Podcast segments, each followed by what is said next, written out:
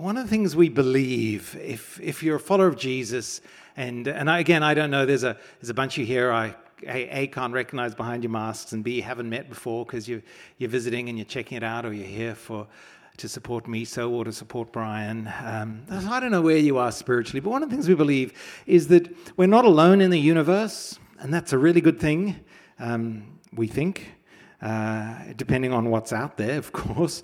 Um, and that the God that we believe is out there is a God who actually communicates with us, um, doesn't leave us guessing about who He is, who we are, and how we should live.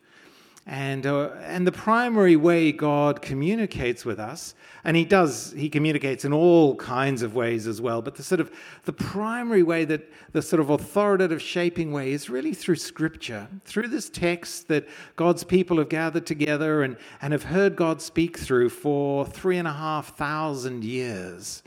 And so, uh, what we do as a family is we, we try and order our lives as we live uh, under the gracious rule of Jesus, as we try and follow Jesus. We say, well, the primary place we look to for instruction and revelation is Scripture. Uh, and that kind of guides us. And so, what we're doing in this term one is we're going to be looking at the scriptures, and in particular, this little letter of 2 Corinthians. And uh, you may never have read it. You may not even know where it is. You this may be all new to you, but but hang in there because it, it's pretty amazing what it says, and it speaks so profoundly to us. Uh, this is what I mean. Um, a bit of a history lesson to set the scene. Uh, so this letter was written about 2,000 years ago to a bunch of people who had become followers of Jesus in the city of Corinth. Corinth was a very prosperous a commercial and trading city that had ancient, ancient uh, history, but they'd been destroyed, and then they'd been recolonized by, uh, uh by Roman soldiers. They'd been Roman veterans. Uh, the Roman Empire ruled all of uh, the known world at that time.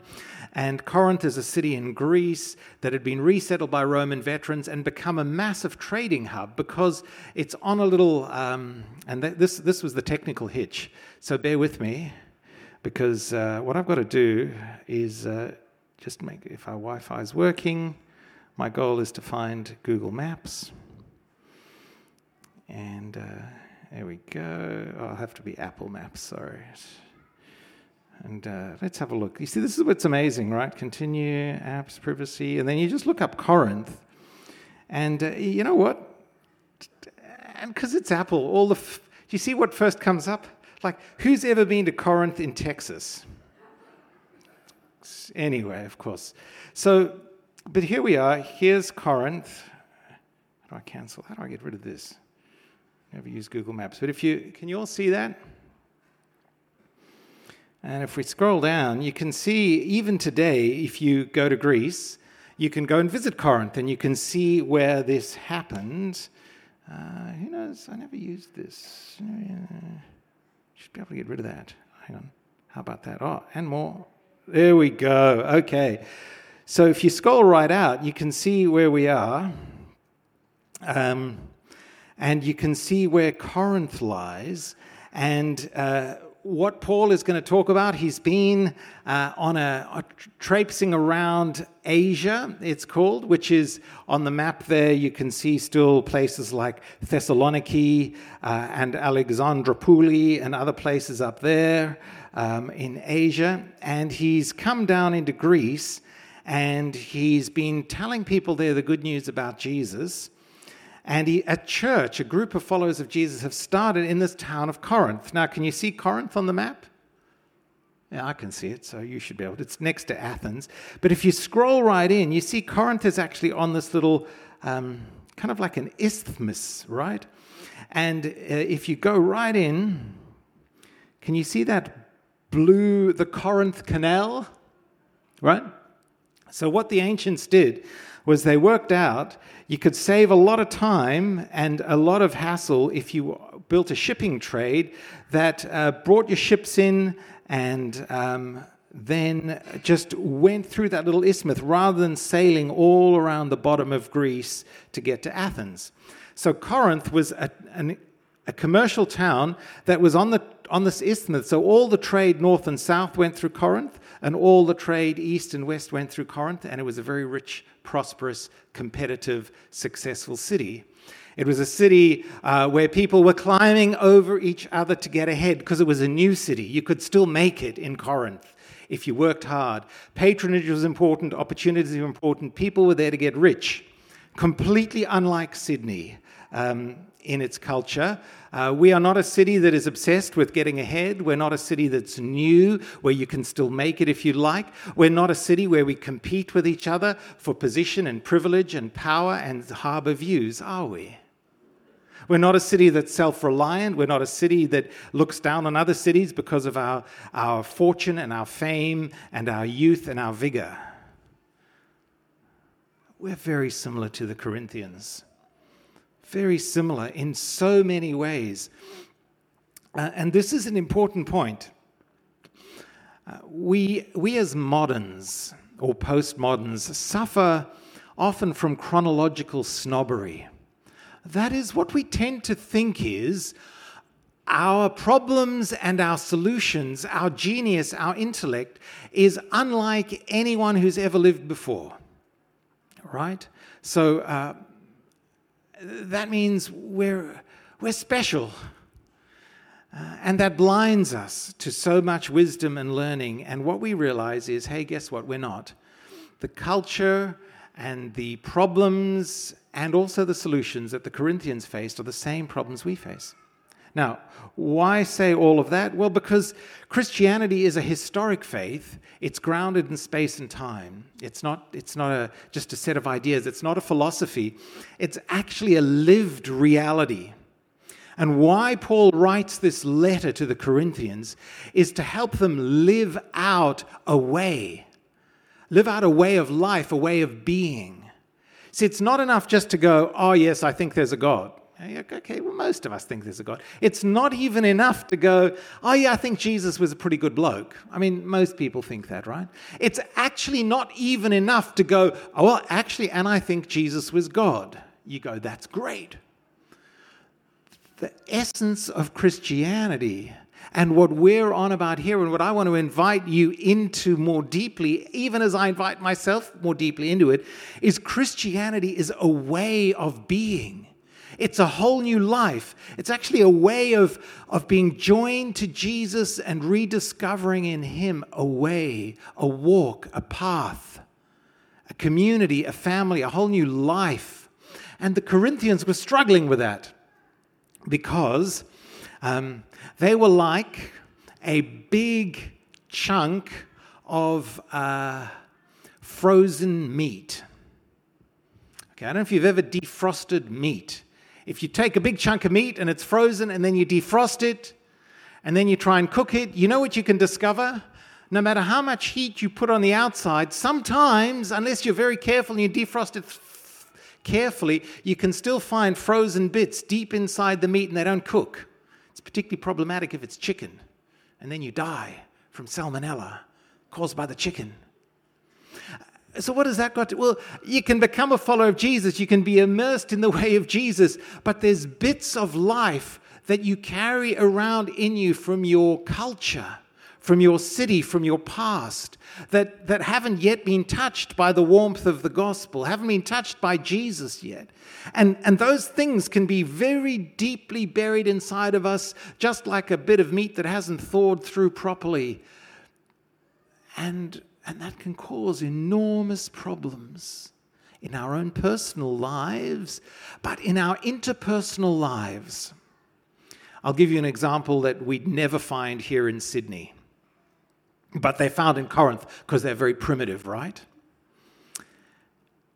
Uh, and one of the problems in Corinth was uh, an obsession with external appearances. Like we, how powerful you are, how what your status is. And, and because of that, there was competition and gossip and undermining and climbing over each other because it was all about what you looked like and who you associated with. Now, it's good that we don't struggle with that at all in Sydney. because that, that was found in the church in Corinth, because that little bit of them hadn't yet been thawed by Jesus. Was a bit of the culture that was destructive, that they'd grown up in, that they carried with them, and was carried into their spiritual lives and did immense damage. Jokes aside, what this little letter will do and what God's Holy Spirit will do if you join us and you lean into this is He will show you and me what are the bits inside of me and inside of you and inside of us that are still much more like a culture that's gone astray, maybe competitive, maybe focused on external appearances, maybe full of gossip, maybe full of greed, maybe lusting after power, maybe obsessed with money, all kinds of things, maybe full of fear, maybe, maybe just you know, a, a smattering of racism and fear of the other, or, uh, sexism and patriarchy. All that stuff can be buried deep in our hearts. And what this, as it was in Corinth, and what this letter will do is it'll expose that and it'll thaw our hearts. So, right the way through from the inside out, we can live in the way of Jesus like Jesus.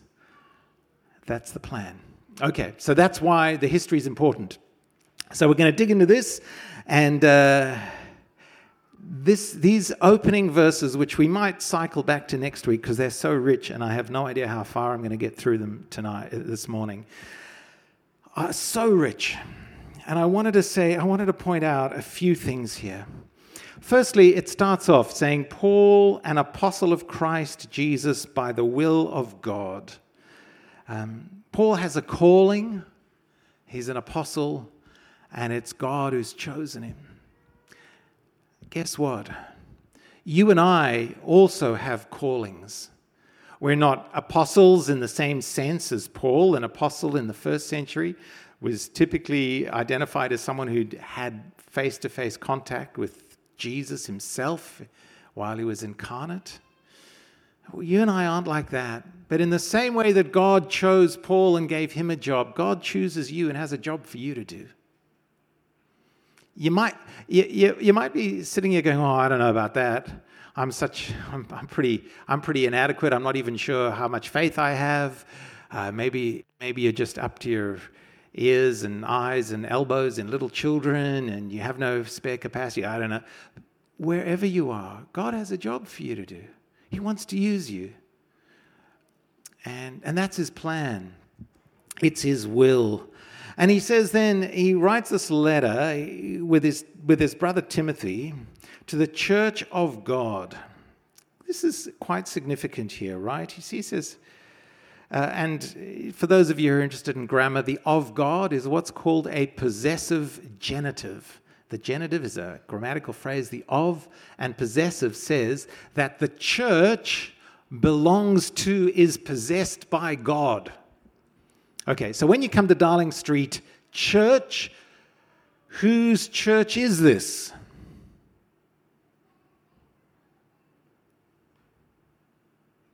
We are the church of. That wasn't that hard, was it? We're the church of God. We're not the church of Mark. God help us. We're not the church of the Diocese of Sydney. God help them. I thought that was funny. Um, bit of an insider joke. Uh, we don't belong to anyone, and if you've been here a long time, we're not your church. We are the family, the people of God, but in the end, we belong to God. That's it. We'll all come and go. It's a throughput system. One thing I'm pretty sure of in a hundred years' time, none of us will be here.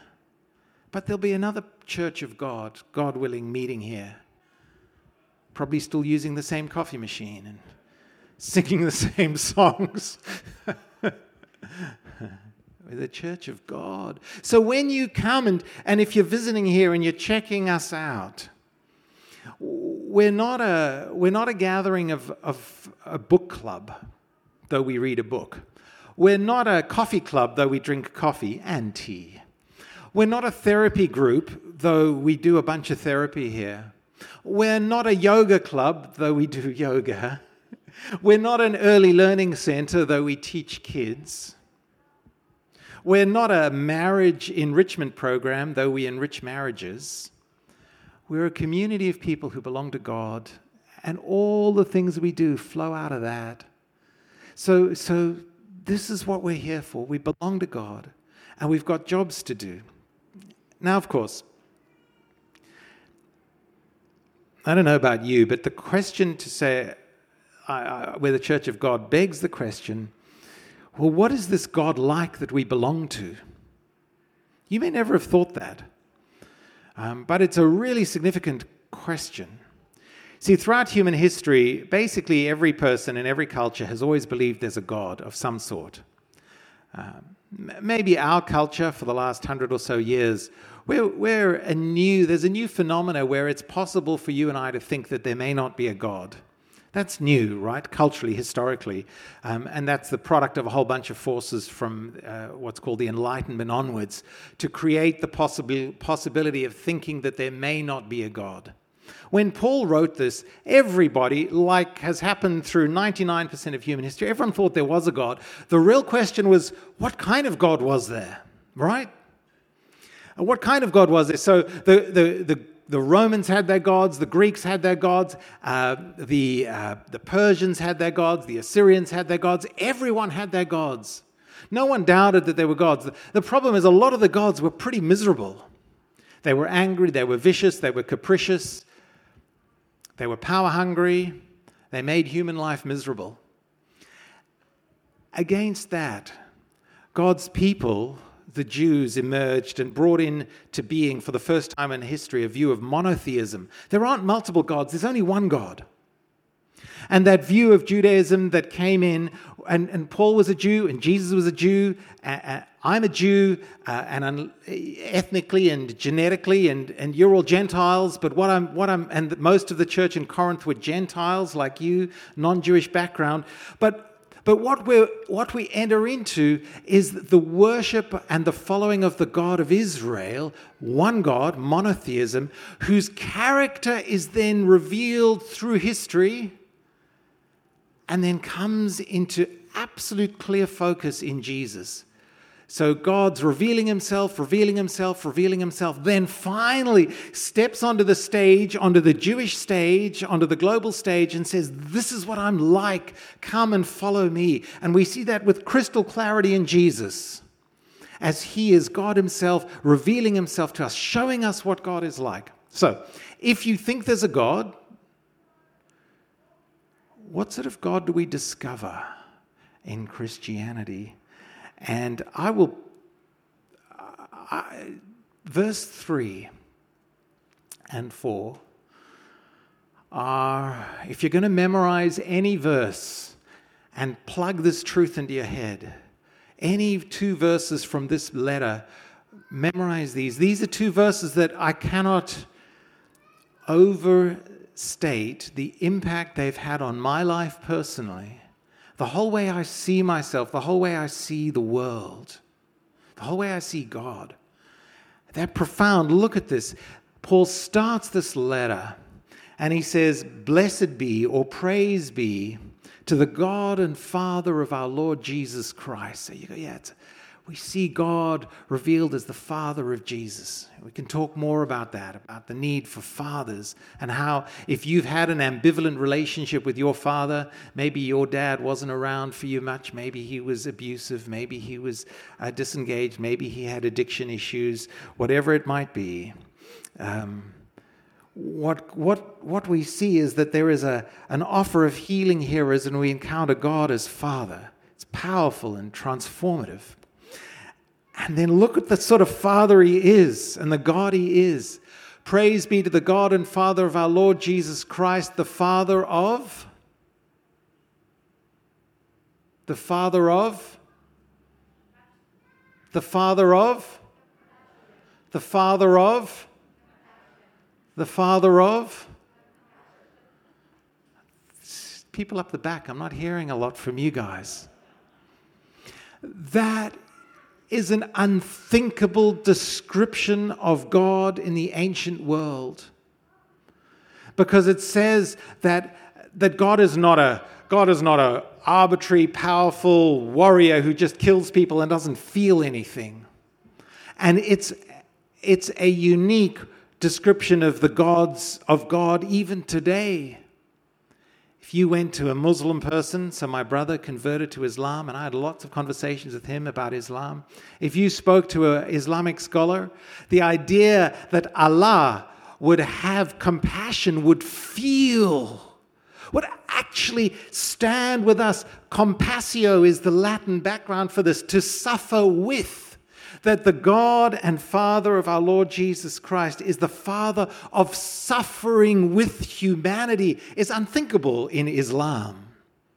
And if you spoke to a Buddhist, the idea that, that, that there is at the heart of the universe desire and feeling and suffering with in identity with humanity is unthinkable in a, in a Buddhist framework because the, the drive of Buddhism is to remove all suffering and all pain by removing all desire and by disconnecting from everyone. So if you've watched The Good Place, very popular show on Netflix, there's a great podcast, Tim Ferriss interviewing the guy who wrote The Good Place.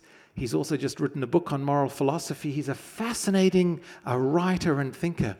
But in the end, Spoiler alert, the good place is an essentially a Buddhist worldview where you learn, you learn, you learn, you do, you do, you do, and eventually you, you completely disengage from all relationships and you return to the pregnant nothingness of the universe, like a drop of water returning to the sea.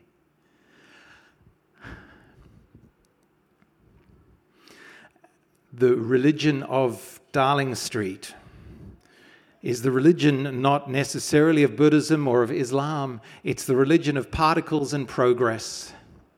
There are forces at work that take the various particles that we have and rearrange them over a very long period of time, and slowly we all get better and better and better. But it's a blind force of evolution, of, of progress directed by we don't know what to we don't know where. And against that, Christianity says, no, there's the Father of compassion. There's a God at the heart of the universe who looks at you and at me and has compassion. He understands.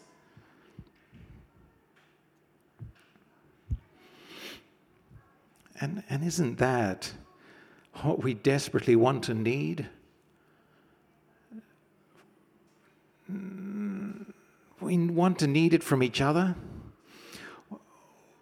What do you call a person who has no compassion on anyone else? Who, who is incapable of compassion? What do you call them? A narcissist? A sociopath? It's a terrible disorder.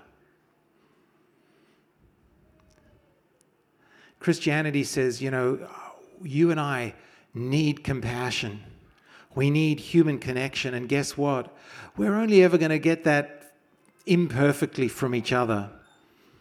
But Christianity invites you into a way of being with a God who is the God and Father of compassion for you.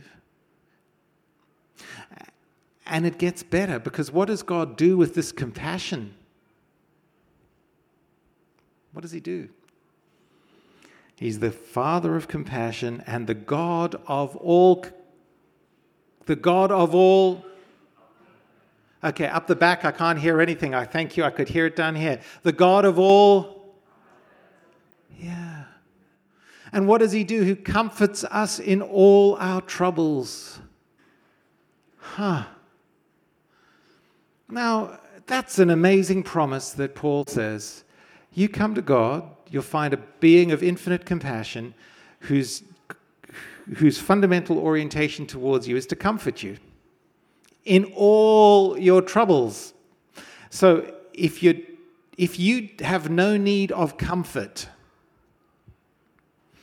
then this isn't the church for you. Right? That's just true, right? Like I and let me put a bit more of a point on it. If you want a religious experience where you never have to be open and honest and vulnerable about your struggles or connect with other people's struggles. If you want a place where we can just go through the rituals, plaster on a smile, do the right thing long enough that hopefully it'll all be okay in the end, this isn't the church for you. You, go to work for that. this is a place where we come and we say, man, there's so much that's hard in the world. There's so much that's hard in life. And when we bring that to God, what we discover is compassion and comfort. That's what we're on about. We want to be a church where we are drawn deeply into this being with God who loves us and who is here to comfort us in all our comfort, in all our trouble, troubles. And we have many. Now, of course, you may not be struggling right now, but, but I'm sure you have. I know you have, and I know you will. Just a matter of time. And then what he says, uh, what, what the Bible says is, he comforts us in all our troubles. Why?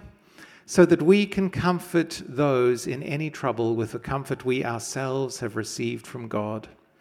So, how, if you join our church, and as you're part of our church, how do you and I receive comfort from God? Well, it could be meditating alone on a mountaintop. Don't get me wrong, that's not a bad thing to do. The fundamental way God is going to connect with you and me to bring us comfort is through others who have received that comfort themselves. That's what happens. Now, that is powerful, right? I'll tell you what that one practical thing that means. It means whatever suffering and hardship you have gone through, if you work with God, is never wasted. Because God will use whatever you have gone through. If you will allow Him to, He will use you to be a conduit, a pipe of blessing to someone else. The comfort you've received will flow through you so that you can comfort others. Have you had cancer? and found God comforting you through that journey, well, now God can use you to, to bring His comfort to other people journeying with cancer. Have you, had, have you lived with someone in your family who has an addiction? Well, you can now comfort others who are living with families, members with addiction. You can join Al Anon. Are you, have you lived with addiction? And are you now sober? and walking with Jesus. Well, now you can be used by God to bring the comfort of Jesus to others who struggle with addiction. Have you gone through a marriage breakup? Right? Now, you're not allowed to talk about that in many churches. Right? You well, pretend it doesn't. It does happen. Have you experienced that? Well, guess what? That's not wasted because now, as you experience and find comfort in your journey of marriage breakup, you can comfort others. Are you a survivor of uh, Adverse childhood experiences, trauma as a kid. Are You a survivor of childhood sexual abuse. Well, that doesn't, one of the ways God redeems that and heals us is He comforts us in that, and then He uses us to comfort others with the comfort we have received in that. When I think about my life, um, my most powerful experiences of God have come when God has been comforting me in my places of greatest pain and suffering and brokenness and trouble. And my most powerful experiences of being used by God are when I have been able to connect with others to bring them the comfort in similar situations that I experienced back then. So, you want to talk about comforting others. When I look back on my life, I think I've had a ministry where, apart from doing this kind of upfront teaching stuff, which I love, I've walked alongside lots of people who've grown up in broken families, lots of people who've had awful dysfunctional fathers, lots of people who've experienced substantial trauma as kids. Lots of people who've experienced sexual abuse as children and teenagers. Lots of people who experience the ongoing effects as adults of the kind of epigenetic generational effects of trauma. And yeah, why have I done that? And why has it been rich and good and wonderful? It's because that's where God has met me and comforted me. And then, as the, the Father of the compassion and the God of all comfort comforts me, I look back on my life and I go, you know what? He's used me to comfort others. And there's more to more comfort to be given. And so it's the same for you and for me. Because I only have a very limited range of people I can comfort. But the genius of the church, in our church, there's like maybe 100 adults. Each of us has our own troubles, and each of us encounters God comforting us in those troubles. And then think of the amount of comfort we can give to others. There's like a hundred conduits of comfort from heaven to earth flowing through you, through us. That's amazing. Isn't that cool? It's amazing. So, um, we comfort others with the comfort we ourselves receive from God. Our whole church, this is the mission of the church. And here's the most amazing comfort we get, and I'm going to jump forward to this, and then next week we'll probably come back and unpack it a bit more. But the amazing thing this does, Paul wraps up this section talking about troubles and ongoing troubles he's experiencing. He says, We go through all of this, right? This happened all his ongoing sufferings that we might not rely on ourselves, but on God who raises the dead. like that's so when so in the end, in the end, we'll all have troubles, we'll receive comfort, we'll comfort others, but the power to do that the power to live with our brokenness and our heartaches and our troubles and still pour ourselves out to comfort others. The power for that doesn't come from ourselves, it comes from God who is raising the dead. This is the God who resurrects people, starting with Jesus. That's at the very heart of Christianity. This is the good news. The power, this is, we are not a self help group. We are not a self help group. We are, we are a, a resurrection power help group. That gives us hope because, because in the end, don't rely on yourself, rely on God, who's ultimately going to heal us, who's ultimately going to comfort us, who's ultimately going to wipe away all our tears and make everything new, who's ultimately going to put together all the broken pieces of your life and my life and our world. Well, it's the God who raises Jesus from the dead and will raise you from the dead. That's where the power comes from. So, what we want to do as a church, walk deeply with this God Father of compassion, the God of all comfort. Receive comfort, give comfort, and do all of it relying on God, not ourselves. And then get as many people as possible on that journey. Like, just, I'll back up for a moment. Um, uh, I could ask for a show of hands. now, let me do it this way. On a scale of 1 to 10, 1 is Mark, I don't believe anything you've said. I'm not a Christian. I don't think there's a God. I'm just here for someone else. I'm just here to keep someone near me happy. okay. And 10 is, Mark, I'm with you and I could have preached it. I probably believe even more than you. I'm absolutely sold on. I am right. I'm into this full on. I'm like, I have as much faith as the Apostle Paul and nearly as much as Jesus. That's 10. Okay. Well, where are you right now? And very seriously think about that. And what I to invite you to do is we'll think about if you want, what would it take to move, if you're a one, for you to move to a two? And if you're a four, to move to a five? And if you're a eight, to move to a nine? What's the next step to live this out? And take it. Maybe the very next step thing you need to do is just ask God to give you the power to do it. Say, Jesus, I want to I want to trust. I want to believe this is true because here's what I think. Even if you're a 1 or a 2, don't you think, and you don't believe this, don't you think this story is so good and so full of hope that you'd want to be an 8 or a 9?